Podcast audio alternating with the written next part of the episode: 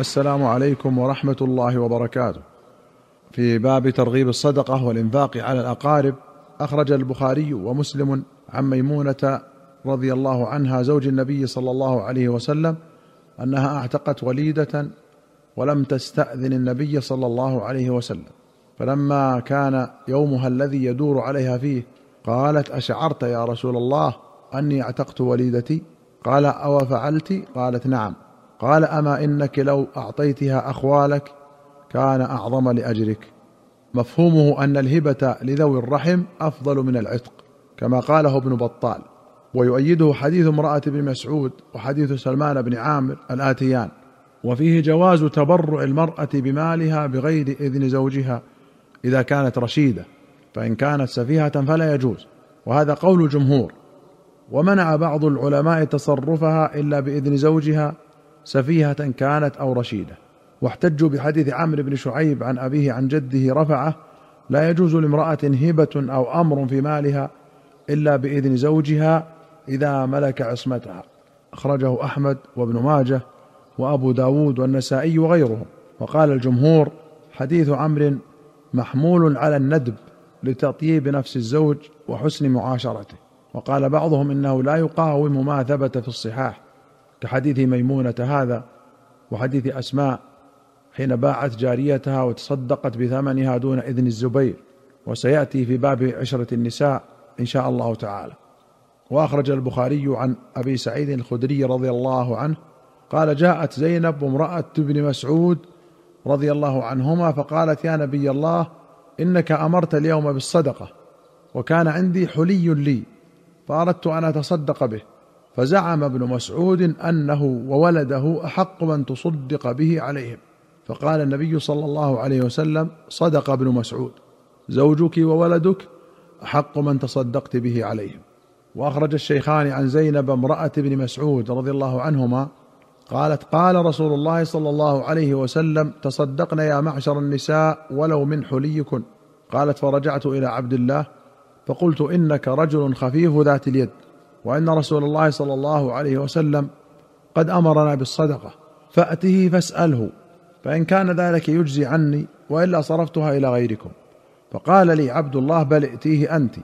فانطلقت فإذا امرأة من الأنصار بباب رسول الله صلى الله عليه وسلم حاجتي حاجتها. وكان رسول الله صلى الله عليه وسلم قد ألقيت عليه المهابة فخرج علينا بلال فقلنا له ايت رسول الله صلى الله عليه وسلم فأخبره أن امرأتين بالباب تسألانك أتجزئ الصدقة عنهما على أزواجهما وعلى أيتام في حجورهما؟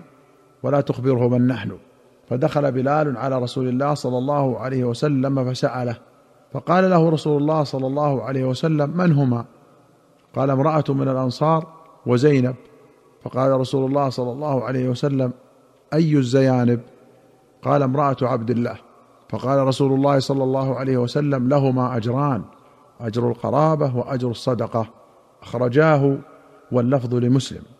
وأخرج ابن أبي شيبة وأحمد والدارمي وابن ماجة والترمذي والنسائي وابن خزيمة وابن حبان والطبراني في الكبير والحاكم والبيهقي في السنن بسند حسن عن سلمان بن عامر الضبي رضي الله عنه أن النبي صلى الله عليه وسلم قال الصدقة على المسكين صدقة وعلى ذي الرحم ثنتان صدقة وصلة. وأخرج البخاري ومسلم عن أنس رضي الله عنه قال كان أبو طلحة أكثر الأنصار مالا بالمدينة من نخل وكان أحب أمواله إليه بيرحاء وكانت مستقبلة المسجد فكان رسول الله صلى الله عليه وسلم يدخلها ويشرب من ماء فيها طيب. فلما نزلت هذه الآية لن تنالوا البر حتى تنفقوا مما تحبون. قام أبو طلحة إلى رسول الله صلى الله عليه وسلم فقال يا رسول الله إن الله تبارك وتعالى يقول لن تنالوا البر حتى تنفقوا مما تحبون وإن أحب مالي إلي بيرحاء وإنها صدقة لله أرجو برها وذخرها عند الله. فضعها يا رسول الله حيث أراك الله. فقال رسول الله صلى الله عليه وسلم بخ ذلك مال رابح ذلك مال رابح وقد سمعت ما قلت وإني أرى أن تجعلها في الأقربين. فقال أبو طلحة أفعل يا رسول الله. فقسمها أبو طلحة في أقاربه وبني عمه. وفي رواية قال أبو طلحة أرى ربنا يسألنا من أموالنا فأشهدك أني قد جعلت أرضي بيرحاء لله. فقال اجعلها في قرابتك فجعلها في حسان بن ثابت وأبي بن كعب. هذه رواية مسلم. وللبخاري قال وكانت حديقة كان رسول الله صلى الله عليه وسلم يدخلها ويستظل بها ويشرب من مائها. ثم ذكر نحو ما تقدم إلى أن قال بخ أبا طلحة ذلك مال رابح قبلناه منك ورددناه عليك فاجعله في الأقربين. فتصدق أبو طلحة على ذوي رحمه. وكان منهم أبي وحسان فباع حسان حصته من معاوية فقيل له تبيع صدقة أبي طلحة؟ فقال ألا أبيع صاعا من تمر بصاع من دراهم؟ وفي رواية قال اجعلها لفقراء قرابتك. قال أنس فجعلها لحسان وأبي بن كعب وكان أقرب إليه مني. وأخرج البخاري ومسلم عن حارثة بن وهب رضي الله عنه قال سمعت رسول الله صلى الله عليه وسلم يقول تصدقوا. فيوشك الرجل يمشي بصدقته. وفي رواية فإنه يأتي عليكم زمان يمشي الرجل بصدقته فيقول الذي أعطيها لو جئت بها بالأمس لقبلتها فأما الآن فلا حاجة لي فيها فلا يجد من يقبلها منه. قال مسدد حارثة أخو عبيد الله بن عمر لأمه. وأخرج البخاري ومسلم عن عدي بن حاتم رضي الله عنه قال سمعت رسول الله صلى الله عليه وسلم يقول اتقوا النار ولو بشق تمرة. وفي رواية من استطاع منكم أن يستتر من النار ولو بشق تمرة فليفعل. وفي أخرى أنه ذكر النار فتعوذ منها وأشاح بوجهه ثلاث مرات. ثم قال اتقوا النار ولو بشق تمرة فإن لم تجدوا فبكلمة طيبة. وأخرج البخاري عن عدي بن حاتم قال بينما أنا عند النبي صلى الله عليه وسلم إذ جاءه رجل فشكى إليه الفاقة ثم أتاه آخر فشكى إليه قطع السبيل فقال يا عدي هل رأيت الحيرة؟ قلت لم أرها وقد أنبئت عنها قال إن طالت بك حياة لترين الضعينة ترتحل من الحيرة حتى تطوف بالكعبة لا تخاف أحدا إلا الله قلت فيما بيني وبين نفسي فأين دعار طي الذين قد سعروا البلاد؟ ولئن طالت بك حياة لتفتحن كنوز كسرى.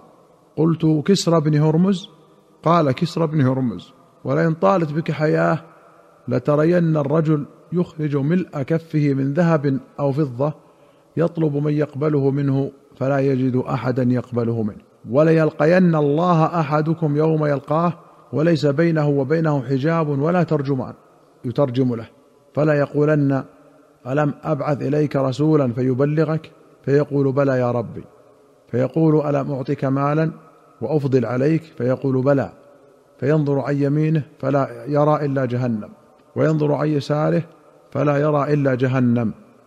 فليتقين أحدكم النار ولو بشق تمرة. فمن لم يجد فبكلمة طيبة. قال عدي فرأيت الضعينة ترتحل من الحيرة حتى تطوف بالكعبة. لا تخاف إلا الله. وكنت في من افتتح كنوز كسرى بن هرمز.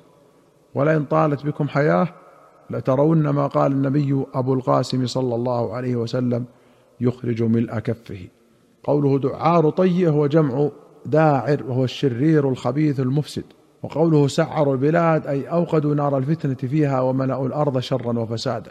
أيها المستمعون الكرام إلى هنا نأتي إلى نهاية هذه الحلقة. حتى نلقاكم في حلقة قادمة إن شاء الله. نستودعكم الله. والسلام عليكم ورحمة الله وبركاته.